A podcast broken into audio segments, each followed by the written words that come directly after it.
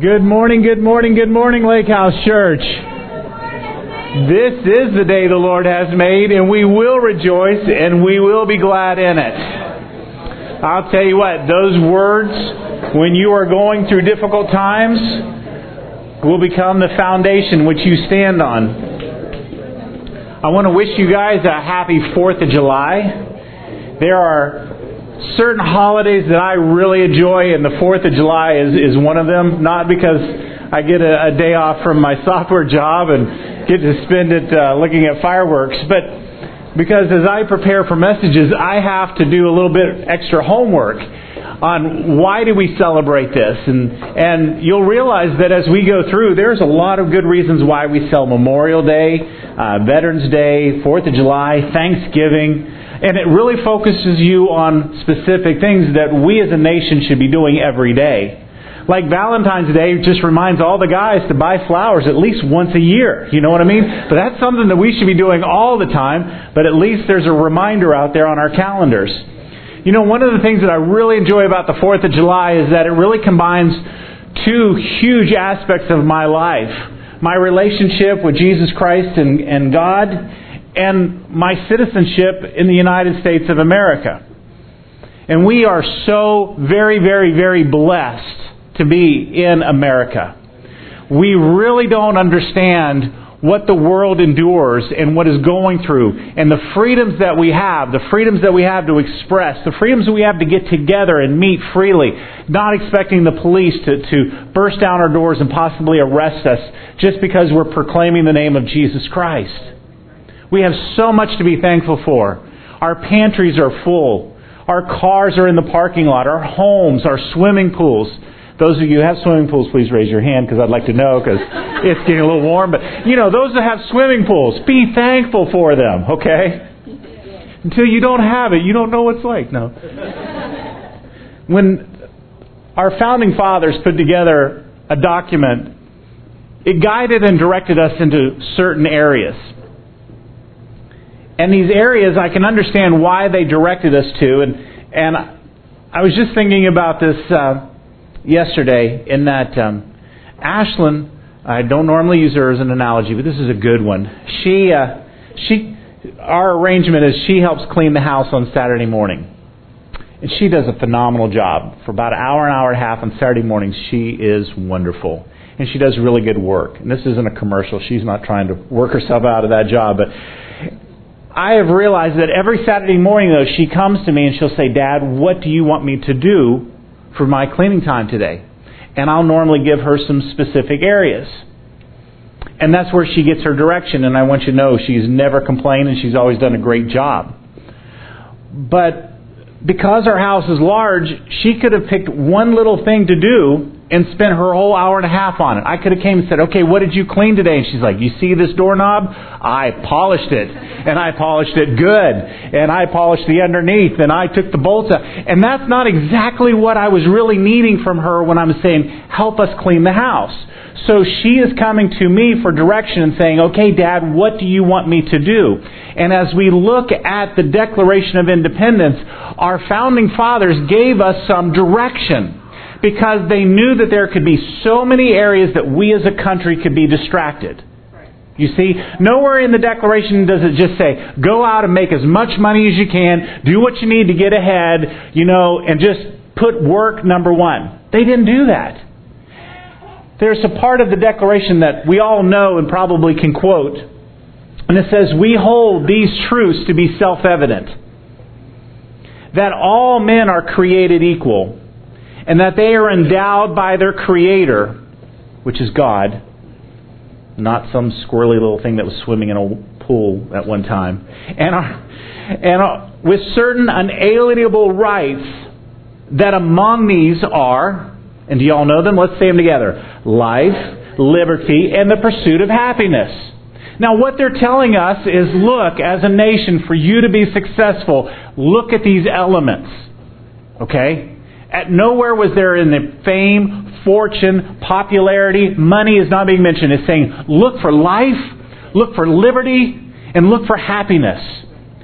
And I wanted to talk to you about this because what we see in America today is most people are just pursuing these things. They're pursuing them and they're never catching them. They're always looking for a better lifestyle. They're always looking for happiness. They're looking that if I can get into this relationship, that will make me happy. If I can get that job or that promotion, that will make me happy. If my spouse would just do this or my children would just do this, then I would be happy. You know, a lot of people have a misconception that if I can make this much money, you will be happy. And I'm going to tell you that when you get this much money, you just have a different set of problems. It's never enough. Our bodies, our sinful natures will always crave more, more, more, and more. There's things that we have to understand about our freedom that we've been given. And freedom is, is more than the wealthiest person in America could pay.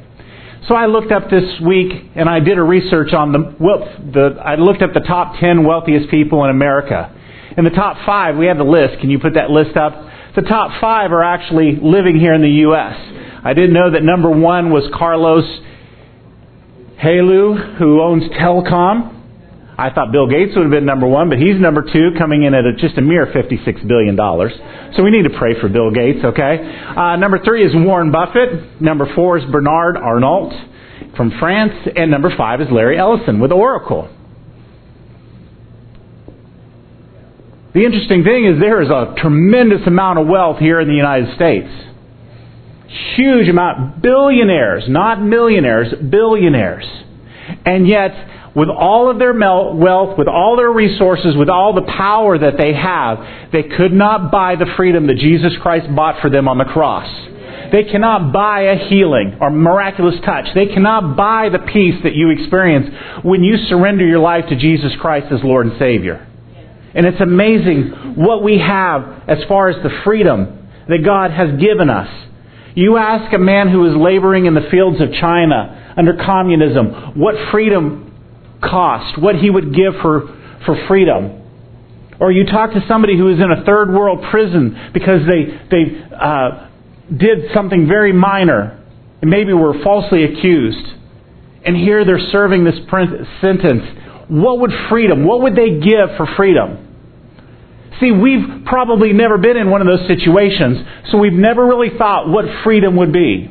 If everything that you knew changed today, what would you give for that freedom? Because you can't buy it. We understand that. It's something that we have received, and freedom is priceless.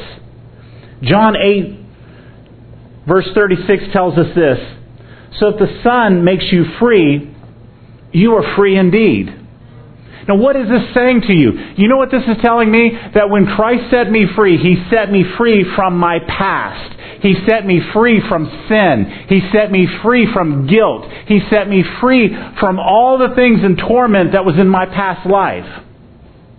And yet, the body of Christ is still walking around remembering those things, even though they have freedom. Why, if you're in a prison cell and somebody comes and opens the door and says, Scott, you're free to go, why would Scott want to still sit in here and say, I'm just kind of comfortable with this place? Yeah, I got a cot and a commode and a sink and I'm happy. He never designed us to live in a world of, of captivity, but He has given us freedom. And sometimes we look at this freedom and we don't appreciate the freedom that has been given to us. You know, when you start researching the, the, the formation of our country and what our founding fathers did and wrote, the principles that they put down, we were based on the Bible. Whether you want to realize it or not, we are based on the Bible. And unfortunately, even as of this week, we have a, a veterans cemetery down in Houston now that is banning the name of God, Jesus. You can't even say, bless you down there. And now there's lawsuits that our veterans cannot even at a funeral mention the name of God or Jesus at a funeral service. There's something getting out of whack in our nation today when we were based on biblical principles and we can't say God. In fact, it's still amazing that on my money there still says, In God we trust. And I truly believe that if our country doesn't turn around, if our country doesn't stand up, every year more of our freedoms are going to get eroded away. And it's a time that we have to start standing up and understanding who we are in Christ, the power and the authority that He has given us, because we as a nation are no longer basing ourselves on the Bible. Thank you for that. One clap. You know, when, when Martin Luther King actually said, free at last, free at last, thank God Almighty, I am free at last. He understood who was he thanking? He was thanking God that he was free at last. He wasn't thanking the NAACP. He wasn't thanking the police that were protecting him. He was thanking his Creator. It is from God that all good things flow. And we have to understand the freedom that God has given us so that we will walk in the gifts and callings that He has brought to us. Paul and Silas found freedom in a prison cell. Shadrach, Meshach, and Abednego found freedom in the fire. Daniel found freedom in the lion's den. See, it doesn't matter where your circumstances are. It doesn't matter where you are right now. It doesn't matter whether you're employed or unemployed. It doesn't matter whether you're single or married. You can find freedom because the Son has set you free. And you cannot wait for circumstances to chance for you to change for you to start walking in the gifts and calling of who you are. So it's important that we understand. I want to quickly look at these three pursuits that they have given us as we go through the Word of God. First off, they tell us one of the pursuits is life. Well, you want to talk about life and not the cereal. We're going to look at the Word of God. So I look at John 14, 6.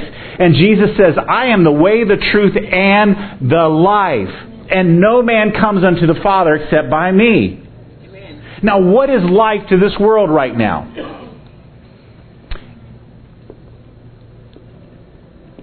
You know, if Charlie Sheen wrote a book right now, Winning, okay, his book would be written about a lot of drugs, a lot of alcohol, a lot of promiscuity. That would be life to him. Do you understand? Now, I don't think anybody's going to make poster Charlie Sheen the poster child of their life. You know, I don't even think they're selling that poster right now. Oh, that's who I want to be like. I want to grow up and be just like him. The world is truly looking for a model to follow. We, the body of Christ, should be that model.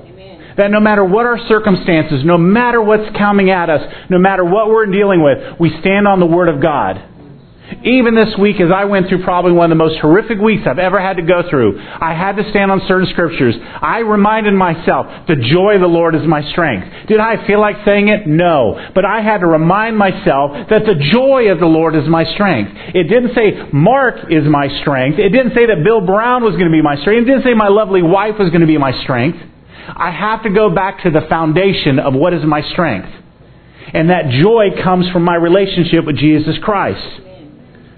You see, when we look at the things of this world, when we look at people to make us happy, we will be disappointed. Amen. Don't put your hope and trust in man. Put your hope and trust in God. He is the one who will see you through. He is the one who is faithful. He is the one who never sleeps. He is the one who doesn't take vacation time. You're never going to get his voicemail. You're never going to get a reply email that, I've taken this century off. I'll get back with you later. God is always there 24 7 365 days a year. He hears you when you're crying out at 2 a.m. in the morning. He knows when you're walking into a situation. He holds my tomorrow. And I take comfort in that because I don't know what tomorrow holds. But I know that He does and that I am the apple of His eye, that He loves me. You see, when you understand God's love, you understand that He'll walk you through that fiery furnace. He's going to walk you through the valley of the shadow of death and it is just a shadow. But it's important that we understand. We can't get our, we can't get our definition of life from Life magazine. It has to come from the Word of God. God gives us different types of life. According to John 10:10, he gives us abundant life. We all know that the, John 10:10 says the thief comes to steal, kill and destroy, but the second part says I have come that they might have life and they might have it more abundantly. You see, that scripture, if you look at that scripture, it says the thief is coming to steal from you. God is coming to give to you. Do you understand that? We get that mixed up sometimes. People say to me, I don't know why God took this away from me. God did not take that away from you. Satan is the one that comes to steal, kill, and destroy from you. You have to understand who you are fighting with. You're not fighting with your boss. You're fighting the powers and rulers of darkness behind that boss. You're not fighting with that neighbor. You're fighting against the powers and rulers and darkness and depression and anguish that's behind that neighbor. And when you start binding that in the name of Jesus, now you're doing spiritual warfare. Just getting mad at them and turning the sprinklers on them is just going to get them madder at you. Okay? And I'm not saying that from experience. I'm just saying it's just going to get them madder at you. We have to give up the ability to, for revenge. We have to give up that ability. And we have to turn it over to God and say, God, I trust you in every situation. I can't control this situation. I don't understand this situation, but I trust in you. And that is when we grow spiritually, when we trust God in every situation. Not certain situations, not only on certain days, not only when we feel righteous, even when you feel your worst and you put your trust in God, that's when you grow spiritually. Because when we're weakest, that's when He is strongest. You see, some of you guys think you need to put on your little Superman cape before you start quoting Scripture. It's when you're waking up in the morning is when you need to start quoting Scripture. Do you understand? Because we are in a fight. Our nation is in a fight. Morality is in a fight. Our education is falling apart. Our financial system is falling apart. Our government is falling apart. And this is not a gloom and doom message, I'm telling you. But if you put your life and hope and pursuit of happiness in the things of this world, then Charlie Sheen should be your poster child. And free alcohol will be available in the lobby for you. That is not our hope. God is our hope. God is our source. God is our strength. John 3:16 tells me I have everlasting life. For God so loved the world that he gave his only begotten son that whosoever believeth in him should not perish but have everlasting life. So wait a second. When what I want you to do is this. If there's one thing you remember from this message is that when you hear the word life, I want you to think Jesus. Because every time you hear the word life, think Jesus. So we know that he's going to give us abundant life. He's going to give us everlasting life. What about eternal life? Mark 10:17 says, as Jesus was coming out to the road, a man came running to him and knelt in front of him. And he asked Jesus, "Good teacher, what should I do to inherit eternal life?" You see, they're coming to Jesus for eternal life. Jesus' words were life. Do you understand this? Jesus' words were life. Your words can speak life or death into a situation. I'm going to repeat that statement. Your words can speak life or death into a situation. Your words can speak life or death into your relationship, into your finances, into your children, into your family. And we have to understand the power of our words. Amen. Jesus' life was his words were life. John 6:35 told it says this, Jesus told them, "I am the bread of life, and whoever comes to me will never be hungry, and whoever believes in me will never become thirsty." Do you understand? Life is Jesus. Jesus is life. He also said that he was the water of life. In John 4:10, Jesus replied to her and said, "If only you knew what God's gift is and who is asking you for a drink, you would have asked him for a drink because he would have given you living water." See, the only way we're going to enjoy life is when we put Jesus as the center point of it. The center point is where we get our direction, our guidance.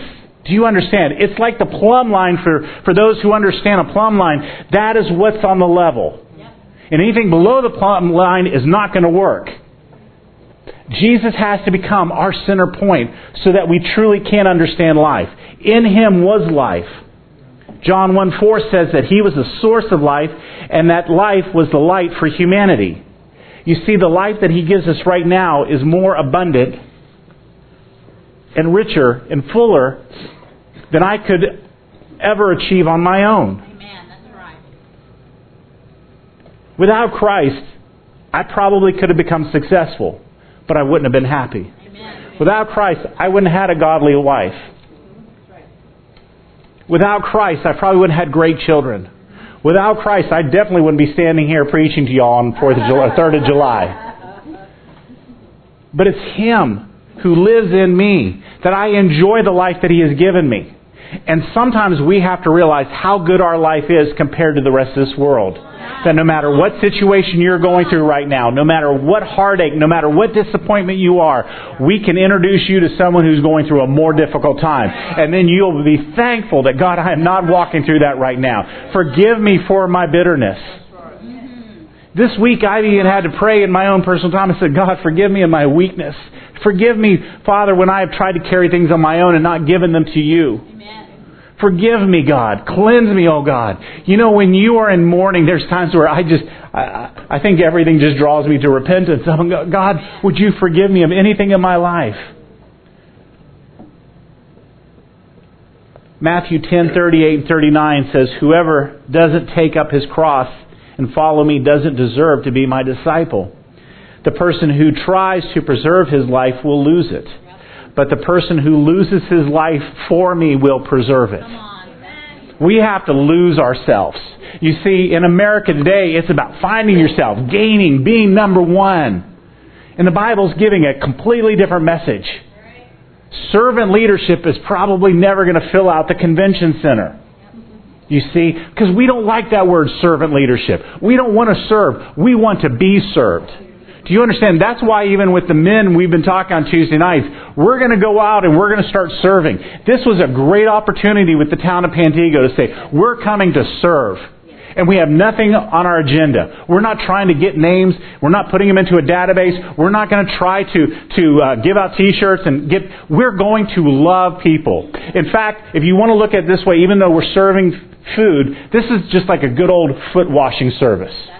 We're here to serve. What can we do?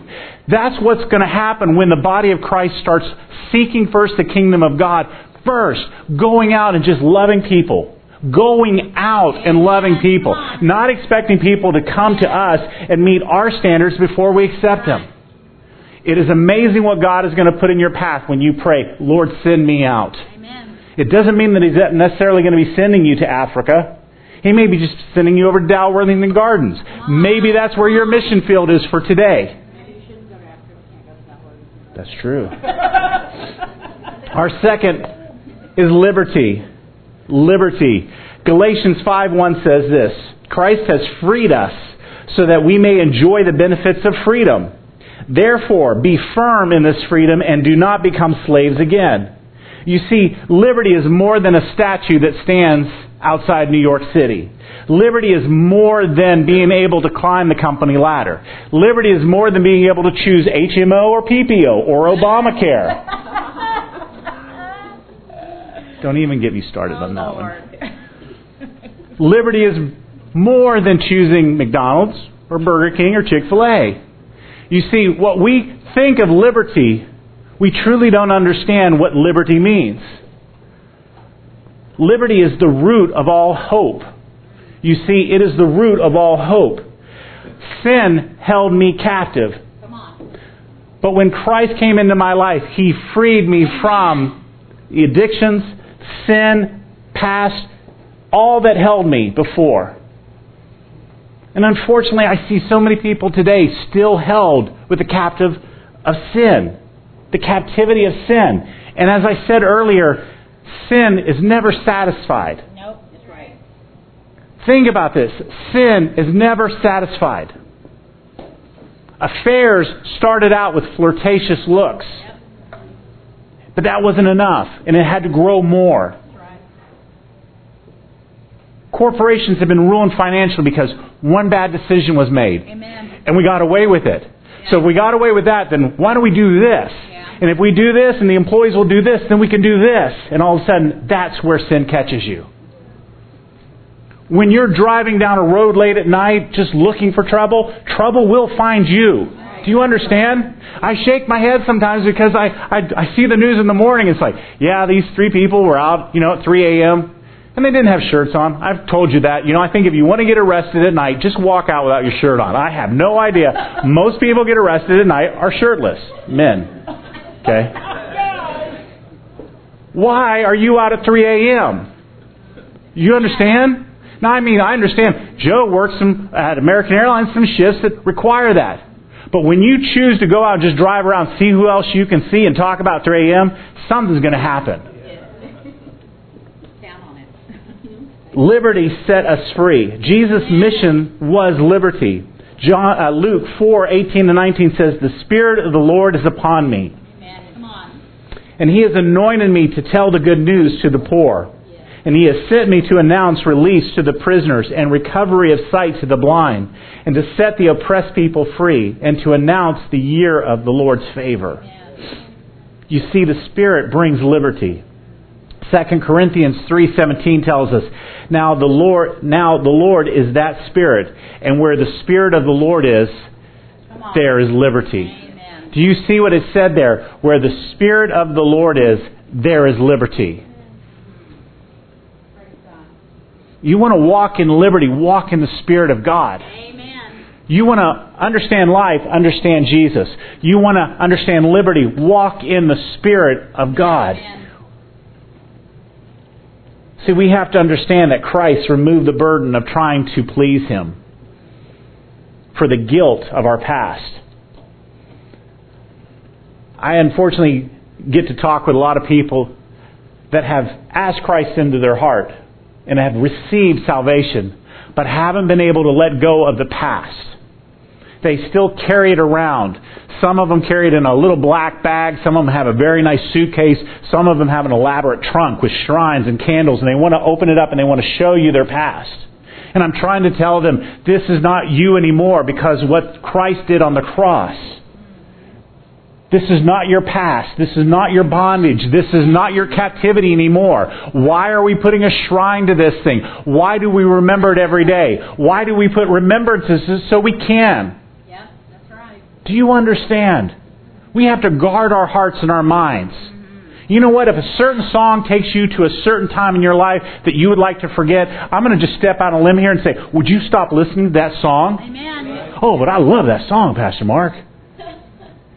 Then you must still love the captivity that you had because that's the connection. Do you understand? I can listen to a song that reminds me of high school. I can remember a song that reminds me of time in college. I can remember a song that reminded me when I was dating Kristen. But every song was great when I was dating Kristen. But you know, everything was going on. There are times that I want to go back and remember those. And then there are some times in my life, some dark times, some dark seasons in my life, I don't want to remember.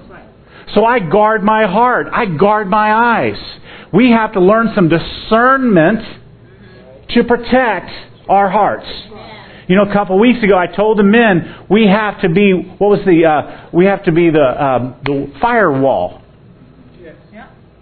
to our homes, to our hearts. The firewall is what keeps the viruses and everything out from our computer, our hard drive, our memory. Wow, isn't it interesting how we could preach a whole message just on that? You might even get like a Microsoft certification at the very end. But wouldn't it be great? All the features of what we're trying to do in our homes, our lives. So it's important that we protect and guard ourselves. By trusting Christ, I am accepted. I am forgiven. I am free to live for Him. Do you understand that? By accepting Christ, I am forgiven and I am accepted and I am free. Many of us can understand the concepts of being forgiven. Some struggle with the term of being accepted because maybe you never felt accepted as a child. Maybe this is a term that is very foreign to you. Maybe you don't understand grace and mercy because you were never shown grace and mercy. Then what I would tell you to do is look up everywhere grace and mercy is appearing in the Bible and start searching those scriptures out, studying those scriptures, understanding them. Excuse me. It's under to so that we can understand what we have and that liberty is found in Jesus. Happiness. Happiness was the third element of that passage. John 15 verses 9 through 11 tells us this. Just as the Father has loved me, I have also loved you. Abide in my love. If you keep my commandments, you will abide in my love, just as I have kept my Father's commandments, and I abide in his love. These things I have spoken to you so that my joy may be in you, and that your joy may be made full. Elements, key words in there. Do you, do you see that? His joy and my joy. When you're reading a passage like this, what is really jumping out? You see, I'm going to tell you that happiness will come and go out of your life. Come on. Happiness can come from a promotion at work, and that's great. Happiness can come from a new car. Happiness can come from a new friend or new relationship. Happiness can be finding a great new restaurant. And for me, it's got coupons because when you're feeding five people, that would be true happiness. But happiness can come and go. And I'm going to tell you that happiness is temporary. Come on. And you say, wow, Pastor Marty, that's, that's. No, I'm going to tell you, happiness is temporary because it's based on circumstances. It's based on performance. As long as I do this for Randy, Randy's going to be happy. But what happens when I, maybe he likes a certain kind of coffee every morning. And man, when Rebecca gets up and, and she, she grinds the beans specially and she milks the cow so that cream is fresh, she ices it down and it's got to be exactly 28 degrees and she brings it to him on a nice little platter and that makes him happy. But what happens when Rebecca says, the cow died, so I, I bought store bought milk. And, and the, he's like, okay, maybe I'm not as happy because I noticed a little difference in taste. And then after a while, it was, you know, the grinder broke, so I just got it chopped up at the store and I got the mega bag at Costco, so we're going to have this for the next three years. And sure, it'll get a little funny after about a year and a half, but just live with it. All of a sudden now, Randy's not as happy with that coffee. Is the coffee still coming every day? Yes. Is she still faithful? Yes. But it doesn't taste as good. It's not made with the same elements. You see, happiness is fickle. Joy is an attitude that we as born again Christians have to comprehend, understand, and insert inside of us. That no matter what your circumstances, no matter what your coffee tastes like, you're going to have joy.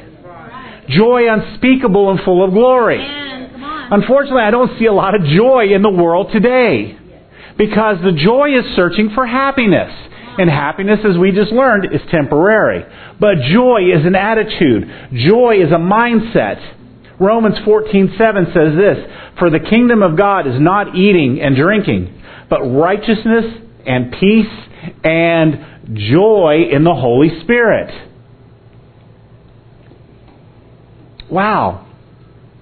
So if we get these from the Holy Spirit, then the more that we seek after the Holy Spirit, the more we surrender ourselves to the Holy Spirit, the more we quit putting the Holy Spirit in a box, okay, of what we think the Holy Spirit should and can do. Wow, okay. Did you all just grasp that? You see, we put, let me, let's go upstream a little bit. There are times where we put God in a box. This is what God should do. If I were God, this is what I would do. And when God doesn't do that, we become disappointed. Sometimes we become unhappy because it was based on what we expected God to do. The Word of God says that His ways are higher than our ways. His thoughts are higher than my thoughts. Man, I'm like the speck of dirt in intelligence to God. And I'm trying to tell Him how to build this place. It's important that we understand the more we seek after the Holy Spirit, the more we seek after more of the Holy Spirit, the more we come before and just say, whatever you want to do in my life, God, Holy Spirit, move and work in me. And to do that, you have to break off all the barriers that you've ever thought about the Holy Spirit and truly search the Word of God on who the Holy Spirit is. Because the Holy Spirit is powerful. And it's important that we understand that it's through that we also can have the peace and the joy. You see, when we're trying to get our joy from other sources, it's going to be limited in supply. That coffee made Randy happy for a while. But then after a while, either the ingredients changed or Randy changed, but it wasn't making him happy anymore. You know, I've used the analogy a new car is phenomenal. But how many of y'all had new cars and have had them now over a year, and you don't get excited every morning that you get to go out and start it, do you? No. But those first few times, it was like, man, I've stuck my head in so many cars just so I could get new car smell. I don't want to stick my head in your two, five, ten year old car and smell socks. Okay? It's hard for me to get excited. Woo! Something dying there? You know, but man, when it's new, oh, you gotta smell this new car smell. You see, happiness will come and go based upon situations. 1 Peter 1 8 says that it's not on the slides, gentlemen, but it says, Joy unspeakable and full of glory. Joy unspeakable. Have any of you ever encountered so much joy you could not describe it? Because if you haven't, then that means there's more joy out there than you've ever experienced in your life. Do you understand? I don't want to go through my life just living eating hamburgers. If God has some steak out there for me, I'd like to do it. I'd like to taste God's steak. I may be hungry, but it may just not be ground sirloin. I want the top. I want all of God. I want all of the Holy Spirit so that I truly can understand what life, liberty, and happiness or joy is truly about. I don't want to go through life just going through the motions. Colossians 1:11 tells us this, we ask him to strengthen you by his glorious might with all power you need to patiently endure everything with joy. Endure is not a fun word. There's sometimes we have to endure sickness or affliction. 1 Thessalonians 1 6 said, You imitated us and the Lord in spite of a lot of suffering. You welcome God's word with the kindness of joy that the Holy Spirit gives. You know what that scripture's telling you? That even in the difficult times, you can have joy. Even when circumstances are not going your way, you can still have joy. Does that mean you have to be laughing and giggling? No. It means that you have a calm assurance that everything is going to be all right because of God's hand on your life. Amen. No matter what's happening in your world, you can stay anchored and secure. It even talks about temptations. James 1 verses 2 and 3 says, Consider it all joy, my brethren, when you encounter the various trials, knowing that the testing of your faith produces endurance. I wish I could just tell you that everything is going to be honky dory when you accept Christ as your Savior. You're going to experience a lot of honky and a lot of dory, but normally do they come together? And it's your strength and your relationship in Jesus Christ that is going to make you who you are. This last Sunday, and especially Saturday night, I got to spend about three hours with my mom. But it was interesting, all day Saturday as the family was gathering around, everybody shared elements of her life that touched her. They remembered her strengths. No one ever mentioned a weakness. My mom couldn't whip as hard as my dad, but I didn't think that was an appropriate time to bring that up. You know, no one mentioned anything. They were all the strengths and positive things about her life. And that made me realize that, you know, as we go through life, we are making that list of what people are going to remember about us. That when a name is mentioned, certain things will pop into it. And I want my life, I want your life, that when people mention your name, they'll say, you know what? That was a person who would pray for me. That was a person that no matter what they were going through, they stood on God's Word. I never saw them fall apart without that Bible on their lap. Yes, there could be some tear stains in your Bible, but that's, those words should be what's being engraved on your heart. You see, it's important that we understand who we are in Christ. And that our country is searching for life, liberty, and happiness in all the wrong places. And it's only through a relationship with Jesus Christ that we're going to find that happiness, that joy, that peace, that freedom, that liberty that created this country to be who it was. God has so much to offer us. I think it's just about time that we opened up our expectations of what God wants to do in our life. I truly believe that God wants to pour out a blessing on us that we can barely contain. I want joy unspeakable. I want to not be able to tell you about how joyful I am. Would that be great? I mean, I just stand up here and go, And you know what? You'd be getting it because you're experiencing it too. I don't want to go there alone because then all of a sudden Cody's just looking at me like, what? I want him to be like, I know that feeling. Joy unspeakable and full of glory. If it's in the Word of God, then I can stand on it. Do you understand? That wasn't written by a well written author. That's in the Word of God. And when it's in the Word of God, we can stand. Amen. If you want to start experiencing life, if you want to start experiencing liberty and happiness like you have never experienced it before, I want to give you an opportunity to make one of the most important decisions you'll ever make in your life. And that is to receive Jesus Christ as your Lord and Savior. Because what Christ did on the cross was the most important thing that ever happened in our history. And through that sacrifice on a cross, He purchased your sins, your sickness, your disease, and nailed it to a cross. As you know, last week, my mom went on to be with the Lord. In fact, on Monday afternoon, my sisters and my nieces all went to get their nails done. I didn't go. Okay, just want you to know. I don't get. And uh, they were there, and, and they were talking, and they they said they were getting ready for a big event, and the person that was doing their nails said, "Oh, is it a wedding?" And they said, "No, it's a celebration of our mom."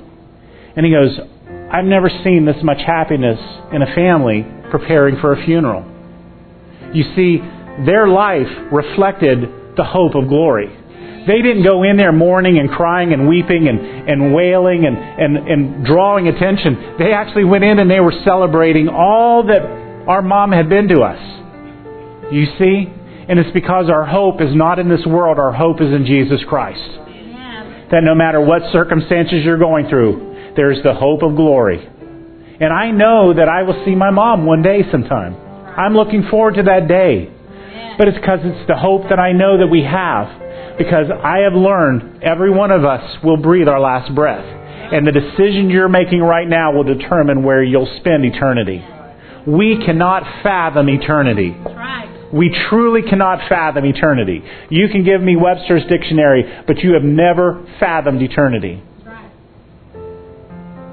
I'd like for all heads to be bowed and all eyes to be closed as I lead you in a very simple prayer. And I want to I want to encourage you, whether you are here or listening to this on the web, if you have never received Jesus Christ as your Lord and Savior, I want you to say this prayer with me. And I want you to believe that Jesus Christ died on the cross for your sins, became the perfect sacrifice for you, washed you clean, forgave you of your past, cleansed you of everything that you've ever done, and doesn't see your filthy past, but sees you as white as snow. Would you join me in this prayer? Dear Heavenly Father, I know that I'm a sinner and I need your forgiveness. I believe that Jesus died on the cross for my sins and rose from the grave to give me life. Please forgive me. Change my life. Fill me with the Holy Spirit. I now confess Jesus Christ as my Savior, and I am saved. Amen. Now, if you said that, your past is forgiven. Your future is full of hope. And you can actually experience joy unspeakable and full of glory. And I'd like to walk that path with you. But it's important that you understand who Christ is and what the Word of God does. I want you to get hungry for the Word of God. I want you to get hungry for Scriptures. That when you go through difficult times, you have those Scriptures that you stand upon. Not people that you will go to, but that it'll be inside of you and not inside of others. I'd like to say a blessing over you as we dismiss. So if y'all could stand. I want to remind you that we have an opportunity tomorrow to serve our city. I will be there if I'm handing out hot dogs, I'll be the one smiling handing out hot dogs. But I'm going to serve, and I'd love for you, if you have no plans, to join us tomorrow. May the Lord bless you and protect you And may the Lord smile upon you and be gracious to you. And may the Lord show you his favor and give you his peace. So go in his peace. God bless you guys. We love you. Happy 4th of July. We'll see you hopefully Monday night. Men, I'll see you Tuesday night. Youth will be with our great Mike and Olivia on Wednesday night. God bless you guys.